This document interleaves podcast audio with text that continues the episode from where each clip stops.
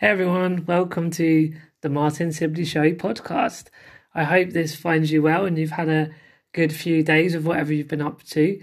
Today we're going very uh, businessy. I mean, I, I generally, as you know, I'm very loving of business and marketing, and obviously with uh, Purple Goat launching very much into influencer marketing, but all as a tool to make the world more inclusive. And my passion and purpose will always consistently be around inclusion of disabled people.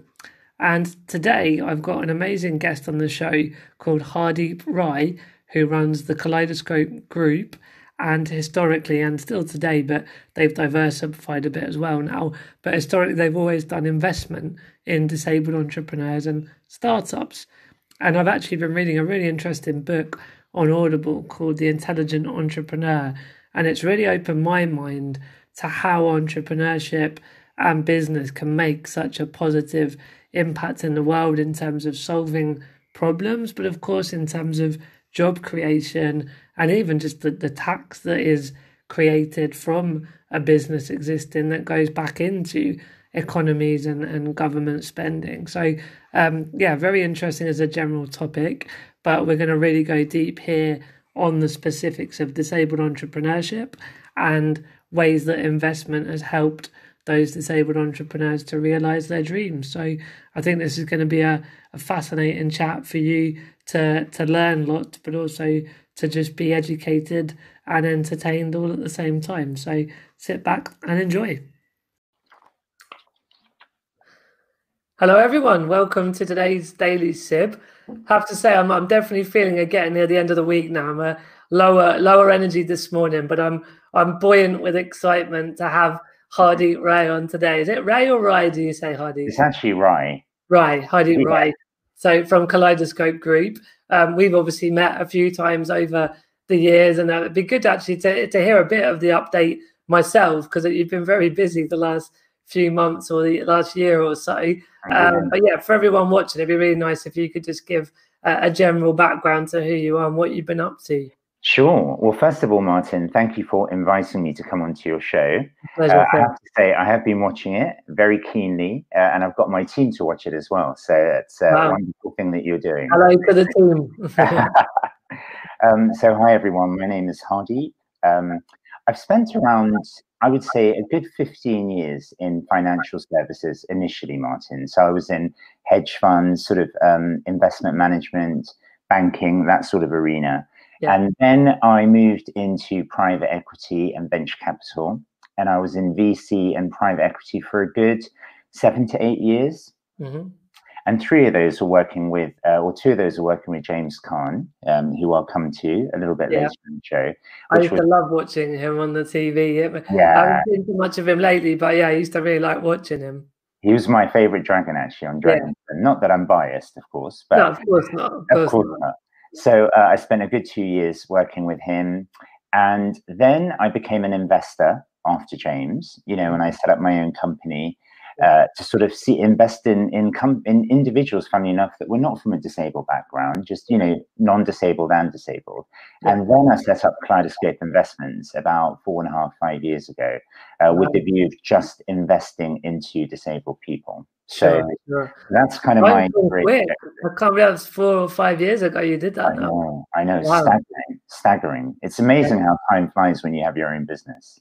Yeah, no, it's, it's mad. I mean, and obviously, you know, I'm very adamant that that anyone that's involved in disability and inclusion that doesn't have a disability is still absolutely valued and cherished as part because we're all in it for the same reason. But obviously, you do have a uh, connection to disability as well, don't you? I do, yeah. So my my son Ishan was born in 2006 in November and he had a last minute birthing complication, mm-hmm. which meant that he he lacked 17 minutes of oxygen to his wow. brain. Okay. Uh, and that was a real that was a i mean it would be a shock to anybody martin you know sure. you just you're there you think everything's going to be fine and suddenly you know and it was it was an overnight i mean it, it was within seconds your entire world just you know crumbled because people knew at that point it was very serious you know yeah. is he going to live is he not going to live and if he does live then you know there's going to be severe impact into how his life is yeah. going to be and the quality of life. Um, yeah. And believe it or not, we were actually given seven days to decide whether or not we actually wanted to turn his life support machine off as well. Which is supposed to be processed, you know. But you know, when you see a little life there with all the little, the you know, different sorts of tubes inside every, literally every limb, no one's ever going to say anything like that. It's impossible, you know. So, so that he really, he really changed my life, and he's my inspiration. Um, and today he's 13 years old, so wow.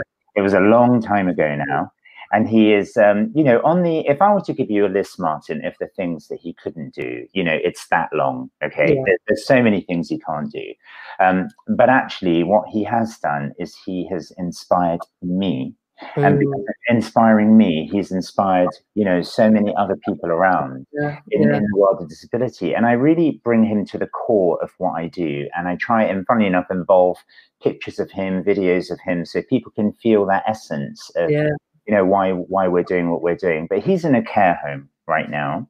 Um, you know, he's uh, he, he's peg fed, so he needs a lot of you know care, almost one on one care.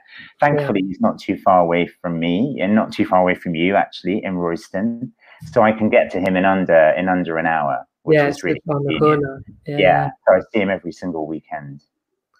Yeah, so yeah, thank you for sharing that, and I think as you say that that inspiration you've had and and the motivation is yeah but a part of what all the other great things that you've done. And so yeah it's it's really great. And happy birthday to Ishan. We'll give Ishan a, a shout out on the show today as well. Oh well it's not actually 13 today. I've said that wrong. It's not his birthday today but he is 13 Sorry, years old. Yeah he's 13 at the moment. Yeah at the moment yeah yeah.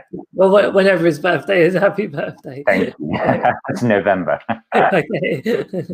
Cool. We've got a couple of little um, comments coming in. I'll just bring them up well, we will pause for a second. So, Gavin saying, "Great to see Hardeep on the Daily Sib. Hardeep oh. is a really lovely fellow with a superb mission." Thank you, Gavin. That's very kind of you, sir. And Mark saying, "Hello, gents." So, hello, Mark. Coming in from from Facebook there. Oh, um, so yeah, I mean, that, there's obviously a lot to unpack. Really, I mean, I think did you mention Kaleidoscope, and it was very much around investing in disabled entrepreneurs and and businesses around disability. So could you just chat a little bit more about how where that idea came from, some of the sure. challenges as well? Yeah. Sure. So back in uh, 2014, I was approached by Shane Bratby, who's yes. the founder of Disabled Entrepreneurs, and he was looking to raise money at the time. And I don't know what it was, Martin. It was something about Shane that I really, really endeared me. And I invited him to London for dinner. So he mm-hmm. came and we went to a hotel for dinner, and it was absolutely fantastic because even on the first night that we were talking, you know, we were having a curry, sharing yeah. a curry. I was sort of, you know, because of my Asian mindset, I was cutting the chicken in his plate and sort of helping him eat, and it was there was a bonding there yeah. that was just instant, you know. And he helped me to realize that people with disabilities, and in those days, he had a database of about twenty five thousand wow. disabled entrepreneurs, 25,000, Martin. All entrepreneurs. Now, yeah, yeah, all people that wanted to start businesses. Now, not after GDPR, unfortunately, yeah. this is prior to GDPR. Yeah, yeah, yeah. Um, and he helped me to understand that there was this challenge that there were a lot of people with disabilities that want to start businesses, but they just mm. can't find the investment. Mm. Either it's charitable, either it's enter a competition, either it's go and apply for a grant. You know, it was all all of those sorts of things. Sounds very familiar. Yeah, exactly. exactly. yeah. And I and I sort of thought, okay, hang on a minute. I've got all this investment experience. I've got some phenomenal contacts in the hedge fund industry. I've worked for James. I met some amazing people. All I have to do is actually raise some money and I'm going to focus on the disability market because what what really what really spoke to me was the word disability. Okay, yeah. because if it was my son, I thought I want to exclusively focus on this marketplace because this is where people are, you know, are not getting the attention. Mm. So this is where NatWest comes in, and if anyone from NatWest is listening, you are you are and have been our greatest gift because. Wow for the last three, four years, Martin, they have supported us with meeting rooms, their conferencing facilities. You know, two of the two of the fantastic conferences we we've ever had on disabled entrepreneurship were mm. both held in the main RBS auditorium in, wow. in, in, Bishopsgate, and and they they covered everything, Martin. So we mm. were extremely fortunate. And how we thought we'd start this was on Eventbrite. I just put a note up and I said, right, breakfast anyone with a disability, you know, that's interested in entrepreneurship, please come along. Okay. Mhm. So about two weeks before we had, when we had a room for 30 people, so two weeks before we had about seven acceptances. Two days before we had 71. Wow. 71. So I had to beg NatWest to give me that room back to back for two hours. And we had to do a four hour session twice on entrepreneurship. Wow. And it was absolutely phenomenal. You know, for me, Martin, it was one of the most special days of my life because I was standing up in front of this group of individuals that were really, really inspiring, really Mm. inspiring. And, you know, when you stand up there and you talk about resilience, you have to shut up very quickly because everyone can tell you about resilience more than you can, right? Yeah. And it was one of those moments. And, and we almost had every single disability covered. And where we got very lucky, we had an individual from the BBC that came along and he wrote a wonderful article on us, Martin. And that is actually, if I'm honest, that's what really launched Kaleidoscope. Yeah, It was yeah. that article. Because then what happened was we did another entrepreneurship event and then it and then it started. Yeah. Um, so that's that was the beginnings, and then as we started to grow, the way that we developed it was we did these training sessions every month, and we started inviting entrepreneurs to come along. Now, what I was doing here, and by the way, Martin, I'm gonna, especially for everyone that's listening, I'm I'm very very transparent and I'm very honest. Okay, so I'm gonna share the good, but I'm also gonna share the challenges, if that's all right. That's perfect. We love Yeah. that.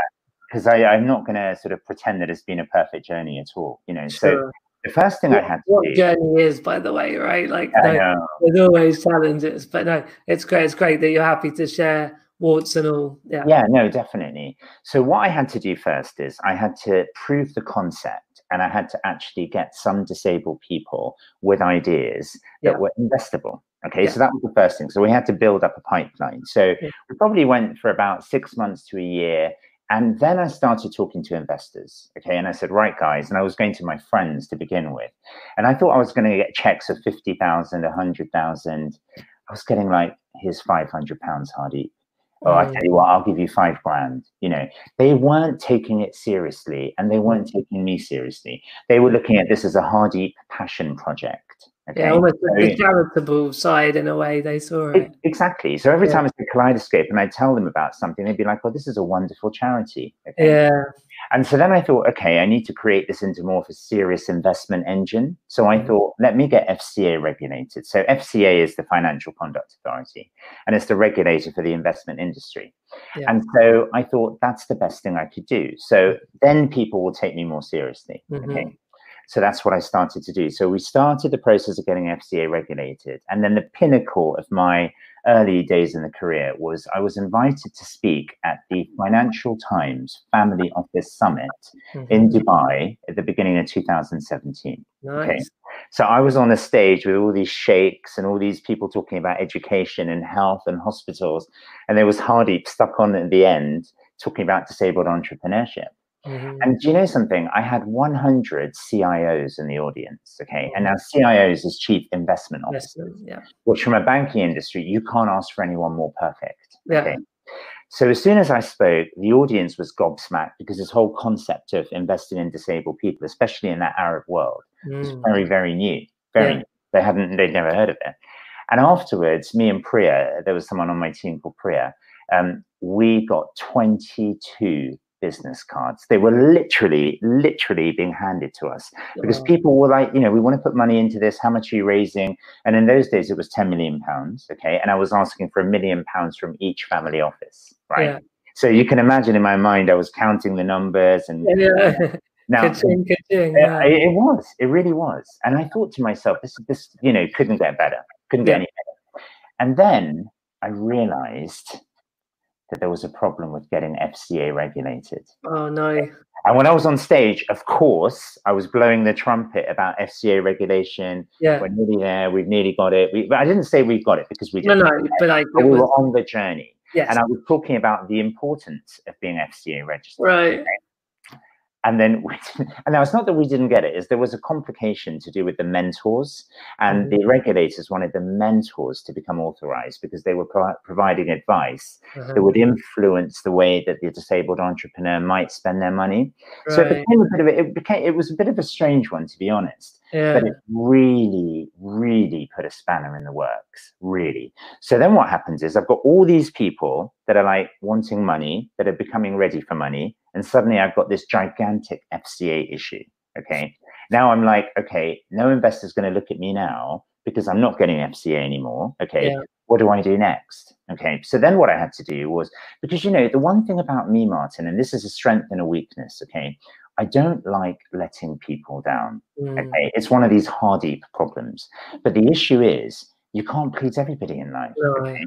And you know, there were there were two people I had to say no to, and one of them swore at me really badly, and he oh, and he called me a nincompoop. I hadn't heard that word Wow. in the primary school days, but he actually called me on the phone and in an email. Right. Like, oh my god, this is I don't like even know how to spell that. I know, I know. But I really did think to myself, you know, we have to be very careful here because Mm. also people that are coming to us are suddenly realizing here's a company that are going to listen to our ideas. And uh, you know, the average time span that people were listening to holding on to their ideas for eight to 10 years. Wow. Eight to 10 years. Because we asked them, how long have you had Yeah. this idea for? So Yeah. all of a sudden, they're looking at Kaleidoscope as this savior business yeah. that's going to come and take away all their problems. And then Mm. I'm thinking, I can't let them down on the one hand. On the other hand, I've got this FCA issue. So then I had to create an investor club. That was my phase two, right? Okay. So I got high net worth individuals around me, and then I started taking ideas to them. And that worked better, to be honest, Yeah. Martin. Okay. That was still not ideal because the problem there is that these guys are, are looking at it from the point of view if they wanted to pick the star businesses. Okay. Mm. So which are the ones that are really good that we can invest in versus the other ones that may not be stars but are still very very good businesses Yeah. and then the challenges i was getting from the other investors was your revenue stream is not going to come for you know three four five years. Can Mm. you not do something in the interim? Mm. and that's how recruitment was born okay? Because recruitment number one actually number one we were getting demand for it. That was the most important thing. But then number two that could be a revenue stream. Yeah. so then came the birth of Kaleidoscope Recruitment, and we thought, okay, following the same line with with entrepreneurship, only for disabled people. And what I wanted to do, Martin, I wanted Kaleidoscope Recruitment to be a little bit different. It wasn't just about finding a job for a person with a disability.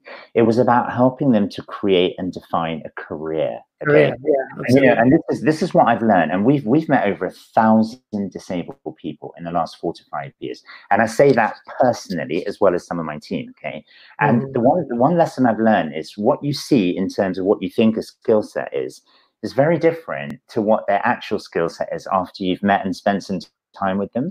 You know, Yeah. because a lot of them I found had challenges with their confidence, so they wouldn't believe in themselves, right? Mhm. So if you give them that chance and that confidence, Yeah. they could fly way higher than anyone else would ever imagine, right? Yeah.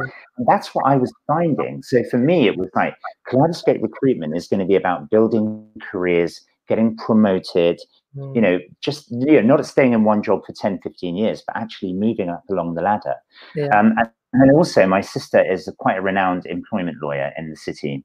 Mhm. And she advised me on making sure that we have mechanisms in place to help employers feel more comfortable that when they hire people with disabilities, they're not going to they're not going to risk being sued or you know by making sure they have the right infrastructure in place and the right training in place and that of course is how kaleidoscope advisory was then born so we thought with the recruitment business if we have a training arm then it's an easy thing to talk about when you're talking about recruitment now i appreciate that's a very competitive market and to be honest we're not going into there to compete we're No. going into there to add a product that could help with recruitment you know Yeah. and the way that I've set the advisory business up, Martin, is I'm leveraging the people that are already in the industry.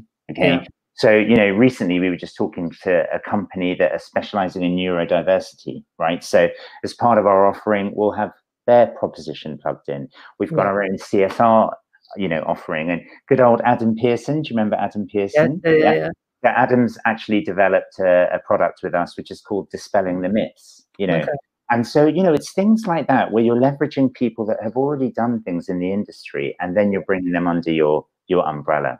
Cool. And then we set up the final arm was the charity. Now, the charity is not part of the Kaleidoscope group as such from a commercial structure, but it is, you know, it, it's under the umbrella and it is an independent foundation that is there to help with grants so you know we will give grants of up to 10,000 pounds to people with disabilities you know where they want to start social enterprises or charities or organizations where profit is not the number one priority okay? Yeah. and we will also help them with skills training to, to sort of upskill them to find other things they want to do.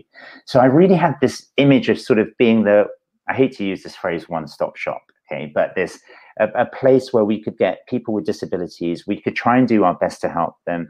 But if we couldn't, mm. then we need to be much better at saying so, which yeah. we've become in the last one and a half years or so. Managing expectations. Yeah. yeah. Oh, and that's that's always been my biggest challenge, Martin. Mm. You know, always. And then, but then signposting them, having people that yeah. you can signpost them to and say, you know, why don't you try and do this instead? So you know, so that's how we've kind of, and where we've got to today, I feel, I have to say, the thing I feel the most humbled about today is the team that I have behind me mm. now. You know, we've just launched our new website. Yeah. Um, and and I've got a phenomenal team of people, Martin, and that has really that's what's given me the confidence in being able to do what I'm doing now. Because I think what I realized before is it was Hardy driving it, and it was a few people behind me that were kind of yes people, mm. but I was driving it, right? Whereas now, in the last couple of, say, a year and a half or so, I've got people that are challenging me. Yeah. And they're saying, actually, I don't agree with this, or you need to do this, or this is how I, our new expectation management policy, which we're sending out to everyone in the first meeting. You know, so it's it's actually being challenged, and it's great being a visionary, but actually, you need people that are going to execute on that vision. And yeah. I think that's why I feel a lot more confident now of the people that are around me. Yeah, I mean, it always starts with that sort of dream and, and vision and that's the the thing that gets people involved it starts you know progress and, and movement. And so i think everything you have always done is absolutely necessary ingredient. And as you say it's just having those balance and checks about what can we do today or in the next month or the next year. And just having that sort of the how side only follows what the bigger objective is. And it just takes a while to for it to all find its, itself, doesn't it? But it, it, does. it seems like you're in a good a good place now to still create the impact that you've always wanted to. But yeah, sort of managing the down the risks and the downsides that were there before as well. And and and by the way, the risks and the downsides are pretty severe. Okay, so because yeah. we don't we don't just to give a couple of examples on that. Um, because we're not we we just look straight through the disability obviously we need to know the limitations it has on the individual yeah of course. But, but we have dealt with some individuals that have uh, schizophrenia and you know mm. paranoid schizophrenia active which mm. is the most dangerous kind of schizophrenia you can have. Right. And even my my dear mental health uh, director Zenobia, sometimes she's like, you know, Hardy, what do you, you know, you've got to be really careful when you're interacting mm. with these people. But the way I look at it, Martin, is we've made a commitment, right? We made a commitment to look at people for their ideas, okay. Yeah. And as long as we feel we can support them, and you know, one of the things we say here is let them not be alone. Let there at least be another person on the team, mm. so that mm. if there is an issue, there's somebody else that can take the baton. Because you know, we have that we have to have that you know commitment to our investors yeah. but you know it but but you have to be very careful because these people they can put a lot of you know and some of them have suicidal thoughts and you know mm. so you've got to make sure you then divide the line between okay what are your safeguarding protocols and what are your friendships you know you've yeah. got to make sure that the business and friendship is very different so there yeah. are some things that have in the past really kept me awake at night and my right hand haley o'connor who I am mentioning here, of course, um, she's got the same issue. You know, she interacts with a lot of the um, the entrepreneurs, mm. and that that kind of fear factor we've got to really manage very carefully. Yeah, I mean, it's saying about managing expectations. So it's like whether it's recruitment or entrepreneurship, startup. So there's definitely an issue that we're all trying to resolve that disabled people have less opportunities and access yeah. to the things that non-disabled people do. So that that's a problem and it's all the stuff that you and i and many others are trying to solve through different solutions right but on the other side in the bigger picture of society entrepreneurship and recruitment are competitive tough worlds and whether you're disabled or not oh, yeah. those variables are still in play so as you sort of said some people saw you and and kaleidoscope as a kind of savior and answer to the problems. And and in many ways you are, and it is, but it's a step hmm. back to the even playing field. It hmm. doesn't guarantee that the business is going to work or mm. that the person's going to enjoy the job or or be the right fit for a company. So I, I think that's probably the big part you've learned to articulate is it's it's the the the leg back up where everyone ought to be, but then the rest is still totally unknown. Absolutely right. Absolutely right. And I think trying to help the individuals that we've dealt with see it from the perspective that you've just mentioned yeah. is sometimes really challenging as well, Martin, because, yeah. you know, they've got you know entrepreneurs in general are very possessive about their ideas. Yep. and then sometimes if you bring a disability into that then actually that could exasperate it depending on the disability and they can take it very very personally. So you've got to be really you know careful about how you articulate these messages but at the same time being direct and honest with them as well. Yeah yeah no, that's cool. So I mean, it'd be good to d- dive in a bit deeper on a bit about the entrepreneurship um, investment side and a bit about the careers. And I want to hear a bit more about James Caan shortly. Yeah. Um, oh, if we start with the entrepreneurship side, so I mean, you know, uh, have there, is there a couple of maybe you can't mention exact details, but just broader examples of people that were, you know, did receive investment and things they went on to do? So there's there is the biggest, I would say, the biggest success story, one of the biggest success stories we yeah. have is a company called Mobility Mojo okay. with Stephen Cluskey and uh, Noel Daly, if you know mm-hmm. them. Yeah. I met them going back six, uh, not six, I think it's 2000 and, um, 2016 in Ireland. I met them the first time. So we, now we did not, we haven't invested in them but we helped them to get to the point where they were ready for investment. So yeah. it was a really good two-year journey, I would say. You know, we got an investor, um, a mentor called Michael Green involved, and I think it was amazing spending time with Stephen and Noel in the early days as they were developing the idea. You know, and so we helped them to fine tune that commercial proposition and get it to where it needed to be. Yeah. And then they got a fantastic investor, and now they're doing really well. So that was a really what that was testament to was that we had the knowledge that we could bring to the table to actually yeah. demonstrate how they could be successful. Sure. And then there was another, there is, I should say, another wonderful guy called David O'Mahony. Um, and he has been absolutely fantastic at developing this well-being product. So he's a motivational speaker, and he's got his own well-being product as well. Yeah. And you know, there was a phenomenal conversation with him when we first started because we we were, you know, the Royal Foundation Mm-hmm. So the Royal Foundation do a lot with wounded war veterans. Okay, yeah. so we had a, we had an alliance with them, or have I should say, and we had a training session exclusively for ex-military, which, by the way, Martin, was the hardest session I ever had because there was no facial expressions. Right, it's like in the room, and you're talking about entrepreneurship and everything, and you know, yeah, normally people nod and smile and like, yeah, yeah. I was like, oh my god, this is the hardest session I've yeah. ever had. And Dave, David was in there and he sort of came along and he told me afterwards, in fact, only fairly recently, do you know, Hardy, I didn't even have an idea. Okay. Right. You know, when he came. But he developed an idea and he spent so much time with Danielle Brown, who we also have as our head of training and development. Amazing woman. She's a brilliant motivational speaker and she helped to tune him. And then it became a case of okay, motivational speakers um, there are a lot of people that are motivational speakers. Then what? Okay, yeah. what are you then going to actually sell? So he then created a well-being package which was, you know, about things like gratitude and sleep hygiene and mindfulness and all these words which two years ago you weren't really paying that much attention to. And all of a sudden, you know, every school's got mindfulness on their agenda right now. Yeah. You know, so we had David O'Mahony, that was another guy that we that we've really helped. And I made a note of a few others actually. Um, yeah, so there's you know, you know Simona, don't you? Simona, no, do you know Coco to Thrill? Yes, I've heard, that, I've heard, that, Yeah. Yeah. So Simona Williams is somebody that we're working very closely with at the moment on her chocolate shoe. She was a Stelios Award winner. Oh yeah, yeah, okay, okay. So she she won one of the awards. So we've got quite a lot to do with her.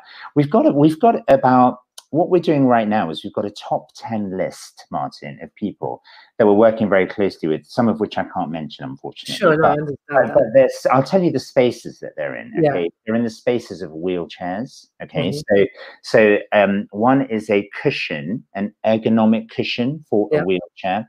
One Mhm. is a power wheelchair that is a that's kind of like the Lamborghini of wheelchairs. Okay. Right. On the one hand, you know, and it's sort of in the twenty-two to twenty-five thousand pound price range. Sure. Real high end, but very, very strong wheelchairs. Yeah, with Uh, anyone watching not so in the disability world, like that sounds a crazy, crazy amount of money, but that is actually a, a sort of average price point for the higher level design. And like my, my one I'm sat in was at 20 odd K. So I can just Ah. imagine some people watching may be like, how can any wheelchair cost over 20 grand?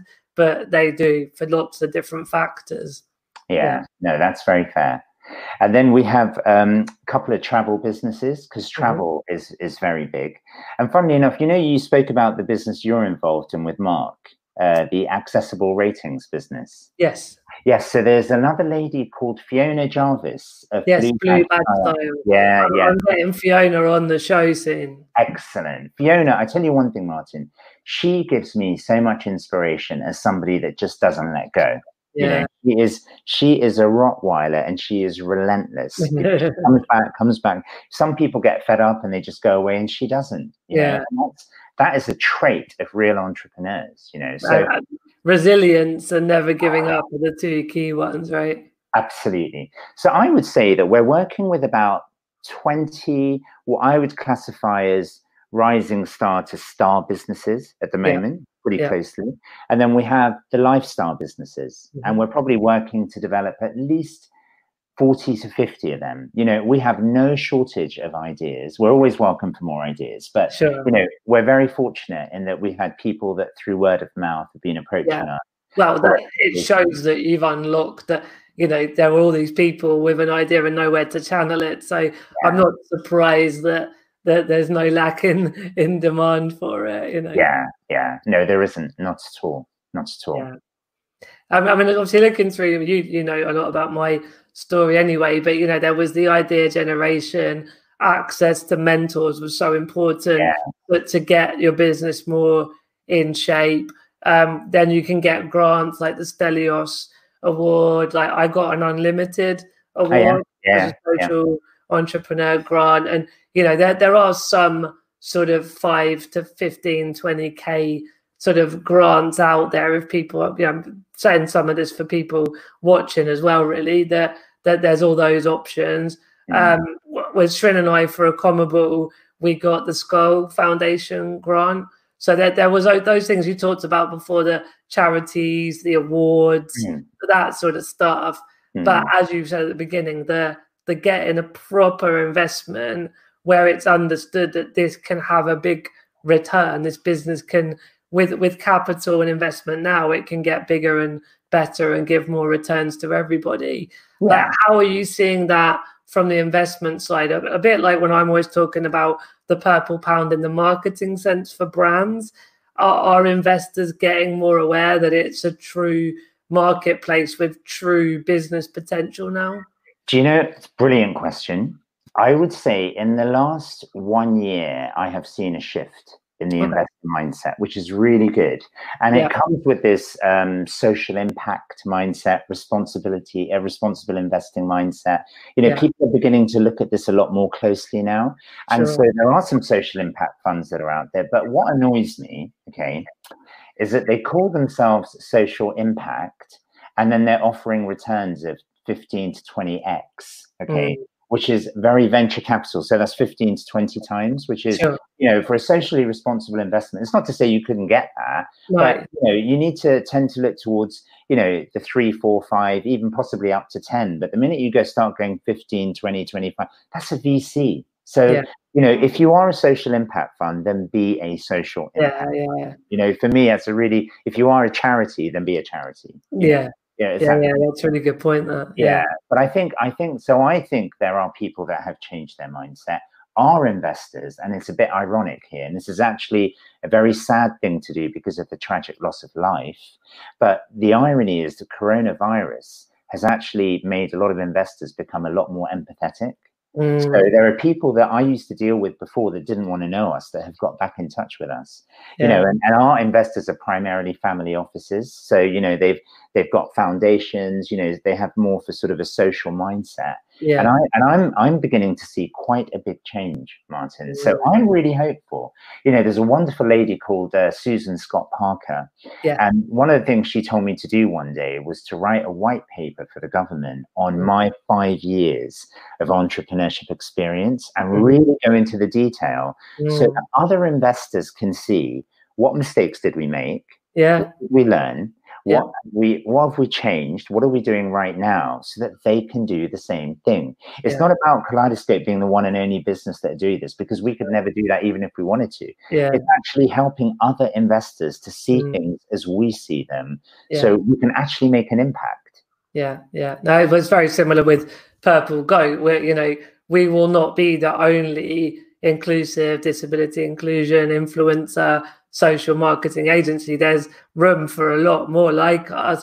The key is that brands want to work with the well to talk to disabled people and disabled customers and use social media and influencer marketing to do that. So it's like you say, if you if you do that social change bit with the investors and with big brands, there's so many benefits, not just to consumers and disabled entrepreneurs, but there's all sorts of things like what we're doing that others could be doing similar things as hmm. well. Mm, Yeah. Absolutely. And I think there being no barriers to entry is also really important.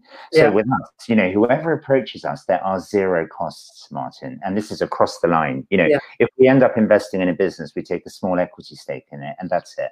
So it's not, you know, the whole training, the whole meeting people, the whole interacting with other entrepreneurs. That is the beauty of what we love is that, you Mhm. know, we create so many people make friends. And, you know, Mhm. entrepreneurship is actually a very lonely place to be. Okay. Yeah. Because it's not like you've got a team of people around you. And when you start meeting other disabled entrepreneurs, suddenly you feel sort of a kinship and, Yeah. and you know, you've got a similar commonality. I totally agree with that. Um, so I mean, I think we'll we'll start moving towards the careers side. But is there anything else you want to mention on the startup investment entrepreneurial side? Uh, No, I think if people want money, we're obviously very open to still talking to people. But the only Yeah. thing we need to say in terms of managing expectations here is because of COVID, we're Yeah. not doing any sort of um, investing until Q4 this year, so from September onwards. Um, Yeah. But we're still very happy to talk to people if they would like to talk to us in the interim to develop. and I mean, obviously, in-person events have all stopped. But uh, are there any sort of Yes. newsletters or like resources that people can tap into remotely? Yes. So very shortly, there's going to be a page on our Kaleidoscope group. There's going to be a link that tells you what upcoming events there are. Um, so we do a lot of our training sessions just online. You know, so Right, people can they message Haley. She does a short initial conversation with everybody before they Yeah. join, and then we'll bring them and we can invite them in. So so it's open to anybody that has an idea. Yeah, no, I like that. That manage expectations. It's you know, there's no investment right now, but there's still ways that people can get involved and have that that community connection of Yeah. other disabled entrepreneurs as well, right? But you know, Martin, it takes three to four months to get your idea to become investment ready anyway. Definitely. even if you start in May or June, that takes you into Q4 in any case. So Yeah. there's never a time that you shouldn't become an entrepreneur or start thinking about it. Yeah, no, too right, too right. Cool. So let's get on to careers and recruitment and, and James Caan. Tell me a bit more about James first of all. So I was at, uh, again, being a bit personal here, I was going through a divorce in my life uh, at the time, and I was not in a good place work wise. And yeah, I've been out of work twice in my life for three months. Okay. And the first three months I was out of work, I had a lovely payment. So I was not worried about finding another job. Yeah, But you know what I what I was doing? I was basically meeting people and pretending everything was okay, but actually I was looking for a job. Okay. Right. The next three months that I was out of work, I, I didn't care. Right. This is a few years later. I was Yeah. really blatant. If I was having a coffee with someone, it was because I was looking for a job. yeah. And this is my first tip, right? And not that I'm trying to give tips, but my first learning. it's great to give value to the viewers anyway. yeah, do not be afraid of asking people for help.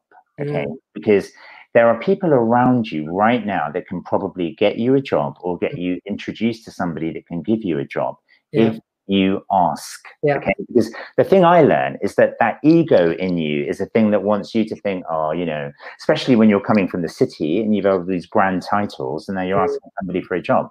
But that's how I got my job with James. Okay. Because the irony is my sister, out of all people, knew one of his lawyers. Right. And his lawyer managed to get me an interview with the CEO of one of his businesses. Wow. And, and the funny thing is, it was just a conversation. So, Yeah. and I'm gonna I'm gonna write a book on this one day, Martin. Okay, it's like you know the kind of zero to hero thing. Yeah. And um, so basically, on a Thursday at four o'clock in the afternoon, I had a coffee with somebody in his office. Mhm. The following the Friday morning, the next morning at nine o'clock, I had an interview with James. Okay. Wow. And these were the days that I think he was just probably still on Dragon's Den, or maybe Yeah. just. And you know, I walked into his office that was probably four times the size or five times the size of anybody else's office, and he was sort of sitting there on his BlackBerry. You know, the way his glasses are a bit sort of down on his nose. Yeah. There was somebody coming to get him to sign a, you know, sign something. A secretary in the corner of the room, and he was like, "So Hardeep, tell me about yourself." Mhm. Okay.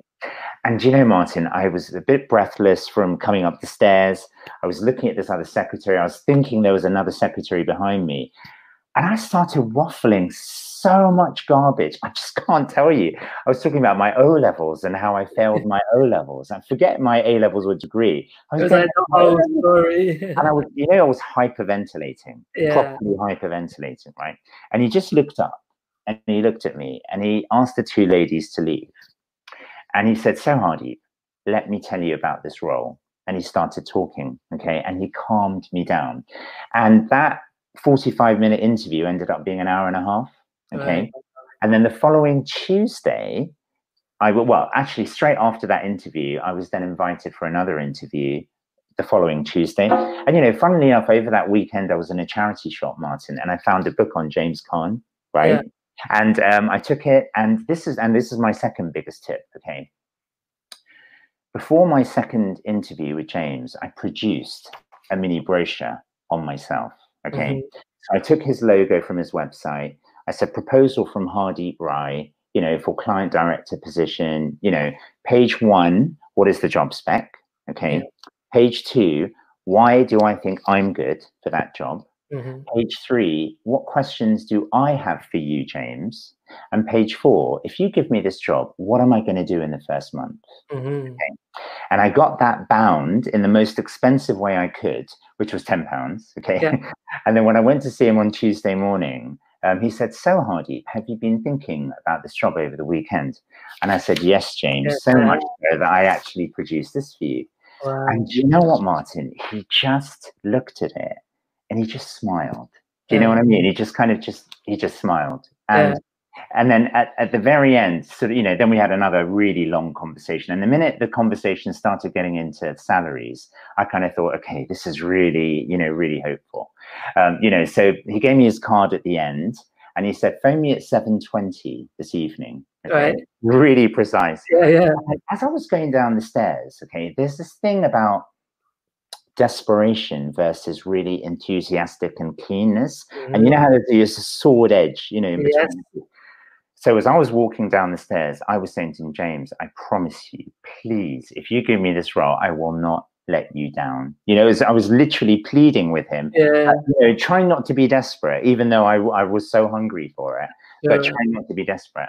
And you know, I found out afterwards, and on subsequent programs that he's done on TV, that that last one or two minutes of your interaction is Mm. actually really critical. Really Mm. critical. It's because you know all of those things help them to make their decisions. And then, of course, at seven twenty that night, I got my um, I got the job, and it was the most amazing feeling. And guess what? All those people, as soon as I linked, updated my LinkedIn, Mhm. all of those people that didn't want to know me, that didn't want to Mm. have a coffee with me, Yeah. suddenly became my best friend. Yeah. Suddenly they'd been on a three month holiday, or my email went into their junk folder, or you know, there were all these Yeah, all the reasons. Yeah. Yeah, so it was it was an amazing thing, and I think what I'd love to say to people now is, you know, as as negative and as worrying as this current climate Mm. might look, you know, with the talk of the recession or things, there are always ways of reinventing yourself. Okay. And I'm a really, really big one on purpose. You know, for me, the whole point of Kaleidoscope is, as you said, is to give a, a level playing field, a platform but the ultimate aim is I want people to find purpose, right, yeah. through their careers. You know, I feel I've been very blessed with Ishan, and you know, from a religious point of view, I became a Christian six years ago. So from a personal point of view, I'm very much at peace. You know, yeah. I'm very much at peace. But career-wise, and that's a personal journey, obviously. Yeah. But career-wise, we need. I really want people to be able to do that. And people are in jobs because they need to pay their mortgages, they need to pay their bills actually this is a phenomenal time to reevaluate what you want what you feel you can do versus what you want to do okay because they're two different things and actually go out and be creative you know the one thing i also learned from james is don't wait for a job vacancy to apply for a job yeah don't. you define the job you want okay yeah. you think about what your skill is you decide what are, what other jobs out there in the market that are going to pay X amount for what you want to do? Mm. You pick the companies you want to apply for, and you go apply for them. Because a number of jobs I gave personally gave to people to people to, to people that will come off off the street. They wouldn't yeah. even know what jobs we had, right? Yeah. But we would love the fact that they were thinking in that way. It's you know, about the people, isn't it? I often say with investment that, and it's obviously the same with employment, that it's about the person. You invest in the person as much as all the other things Absolutely. that they're bringing, like the idea or the product or the service. It's really when you get down to it, you want to be around people that are enthusiastic, creative, make impact, all that kind of stuff. So if you can present yourself in that way to the right people, opportunities will fall your way. And the other thing I think is really important, and this is something we talk a lot about, um, is the motivation behind why you're doing what you're doing mm. and understanding it. Because if you don't know why you're doing what you're doing, you know, mm. you will never be able to get through the difficult times because yeah. you'll be pushed over. You know, you've got, it's like with Ishan, you know, we've had to pivot two, three times. And if I look at the pictures on my wall all the time and I remind myself of him, I know why I'm doing what I'm doing. Yeah. But it's really important for people to recognize that as well within themselves. Yeah, definitely. That's really amazing. Was it James that um, was the one that like didn't have a big flash office when he started? Yes. So he would meet people yes. in the lobby of yes. posh hotels. Yes, the, the joke there was the broom cupboard. He sort of had a broom cupboard, but he'd meet people in hotels. Yeah, it's I mean that you know again, it's I guess another tip is resourcefulness. Like the way you said that that binder that he had the brochure bound was tenner, but the the value that ten quid you spent was immeasurable, really. Well, I heard I heard from other people afterwards. He used to use me as a case study. Really? I, I, mean, I never heard that, but I heard yeah, that yeah, from yeah. other people that this guy created a brochure for me, and he even said he never read it. It's just the fact that you may because you know, the other the other obvious thing is differentiating yourself, and it's the same in entrepreneurship. And you know, credit to you, Martin and Srin, for what you did for Accomable, because you know, you in the recent days, both of you in the recent years, have been the success story that everyone has been holding on to. Do you know what I mean? And you need to be able to have that credibility somewhere along the line to say, actually, look at these guys. They were bought by Airbnb. So you want a eh, success story in, in the industry? Look at those guys. And you sometimes need to be able to do that to yeah. to give people the confidence. Yeah, it's showing what's possible, isn't it? Both both ways, because there's a lot of disabled people that would start to feel why bother because like there's no opportunities, there's too much discrimination, too many barriers. But actually, we've shown with all of the types of skills and tips that we've touched upon today. You know, it's possible. And equally on the investment side and the business, whether it's recruitment or goods and services or marketing, again, like it's possible. You just have to open your mind and then stick to it as well. Yeah. So right. we're, we're going to wrap up in a couple of minutes, Hardy. But I told you, you I told you it would fly, didn't I? I have so much left to say. that was really what I was going to give the opportunity for like the last couple of minutes. I mean, the, the big one was on the recruitment, just a quick summary of sort of how people can get involved if they are looking for help that sure. way. And then, yeah, just any sort of final thoughts you, you want to mention, really. Sure. I think um, so with Kaleidoscope Recruitment, if you go to our new website, so our website is kaleidoscope.group. Mm-hmm. Um, there is information there on how you can get in touch with us. We're very personal right now, so it's not about fill out this form or fill out that form. It's, you know, if you want the investment, there's one person. If you want the recruitment, there's another person. And yeah. then we have an initial call with you. Uh, sure. Uh, and then we start off by doing an assessment. Um, and it's actually a risk assessment as well, Martin. So it's assessment on the individual, it's a risk assessment on them as well, what level of support they need. Yeah. We also provide them with some training if they need it. So if that's interview skills training, if it's confidence training, and then we give them a careers consultant to speak to as well mm-hmm. who will actually say, okay, this is what you think you want to do, but yeah. actually, is it the right thing for you to do? And have you thought mm-hmm. about doing this? And this is the most important piece. And once we've done those three things, then we begin to help them to find a job. Yeah. Okay. Because for us, you know, part of our differentiation is making sure we really understand that individual properly first. And, um, and that they understand, helping them to understand themselves as well. That's right. You know, because sometimes when I'm talking about entrepreneurship, I do I do a whole session on soft skills, right? Mm. What's your nature? What's your yeah. personality? Because the answers to certain questions help me to understand how they're going to be entrepreneurs, you know. And it's very similar in a career orientated because you know we can all be pretty good salespeople, let's be honest, when you're sitting down in a one hour interview. But actually, life is a lot more than that. And, you know, our mindset with Kaleidoscope recruitment at the moment is more headhunting. And I think because we've luckily, over the last few years, we've built a very big database of people already, mm. it's very easy to just flip that into the recruitment because we know so many of the people anyway. Yeah. You know, many of them haven't started successful businesses, but they love to find jobs. Yeah. Yeah. So, so it's actually it makes a lot of sense for us to do it that way. But like anything, you know, I've picked a great team of people. Funnily enough, one of our advisors is someone that got money from James Caan. Okay. You know, she, she got money from him, and she sold her business back to him as well. Right.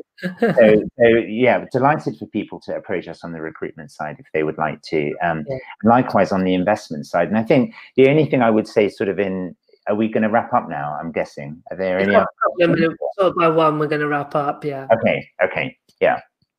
So um, yeah, I suppose the other thing I was going to say is just to leverage this current time because you know a lot of entrepreneurs are coming to us with COVID nineteen specific ideas. I right. mean, face masks, they want yeah. to do gloves, PPE equipment, you know. But the issue is, if you just think about COVID 19, then it's probably got a time span. And yeah. the only thing I would say is that great to have an idea that's going to do well now, but actually have something that will lead afterwards as well. So it's not just during this time period, it's going to be whatever's in our new normal, so to speak. Yeah, as you say, don't want it to, to run out of steam when uh, in a good way the virus goes away or, or there's a you know, vaccine or whatever it ends up being. But yeah i agree that it's um how do they build on that into a longer sustainable business? Yeah exactly.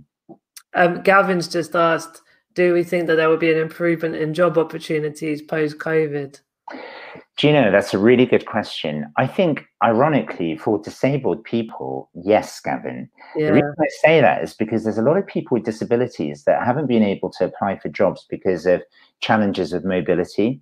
Whereas mm. now everyone's doing things at home, actually, that's made many, many more people much more accessible. You know, I know people in my own team that are trying to do that at the moment. So I think the other big issue here is the sectors. You know, there are some sectors that are totally wiped out at the moment, but there yeah. are other sectors like health, food and beverage, excluding restaurants, obviously, but yeah. online, yeah. that are going absolutely through the roof. Mm. You know, you talk to one recruitment agency, like I was talking to them yesterday, and they've had the best two months they've ever had yeah. and you talk to someone else and they're about to close down because they've been in a sector like construction or something that's been really badly hit so mm. i think it really i think it really does depend on the sector but i think like i said earlier i wouldn't be too driven by what's going on in the sectors think about what you want and then yes. make make a pitch make an application that's and, and whether and that's whether it's a business idea as an entrepreneur or as a job because i think the other there's a misconception about employment's been difficult for disabled people. So owning your own business and being your own boss is the only way. Mm. But some people are just not made and built to be entrepreneurs. Mm. And mm. they bring a lot of value in a bigger organization mm. if there's the flexibility of that organization to to have you know, to cater for that person's needs. So I think as businesses get generally more open to flexible hours and home working, there's a lot of disabled people that may feel that's actually the better route after all. And there's another word that's doing the rounds called intrapreneur. And it's where you have that entrepreneurial flair and ideas and creativity, but you can channel it within your role at a company as well. So I, I think we always like to put labels on stuff, but as you say, it's what does that person like and what they're good at, yeah. and where does that plug in with the bigger picture of the economy?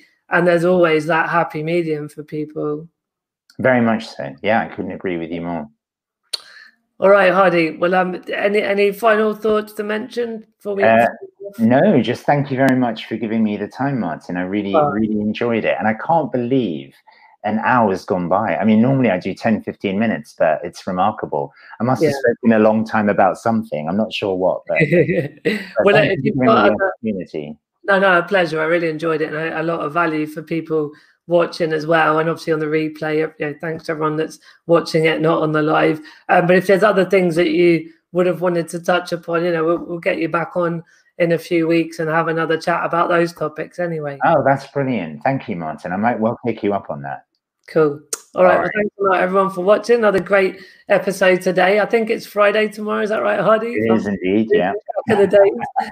um, I did know it was Friday, but I'm definitely ready ready for the weekend. Oh yeah, tomorrow we're on at twelve thirty because my guest is Ross Hovey, and um, he's he has a very busy day job at Lloyd's Banking Group. Um, so yeah, we'll be on at twelve thirty to fit around his schedule a little bit. Um, so yeah, I'll see you all tomorrow, and thanks again, Hardeep. Thank you, Martin. Okay, uh, bye everyone.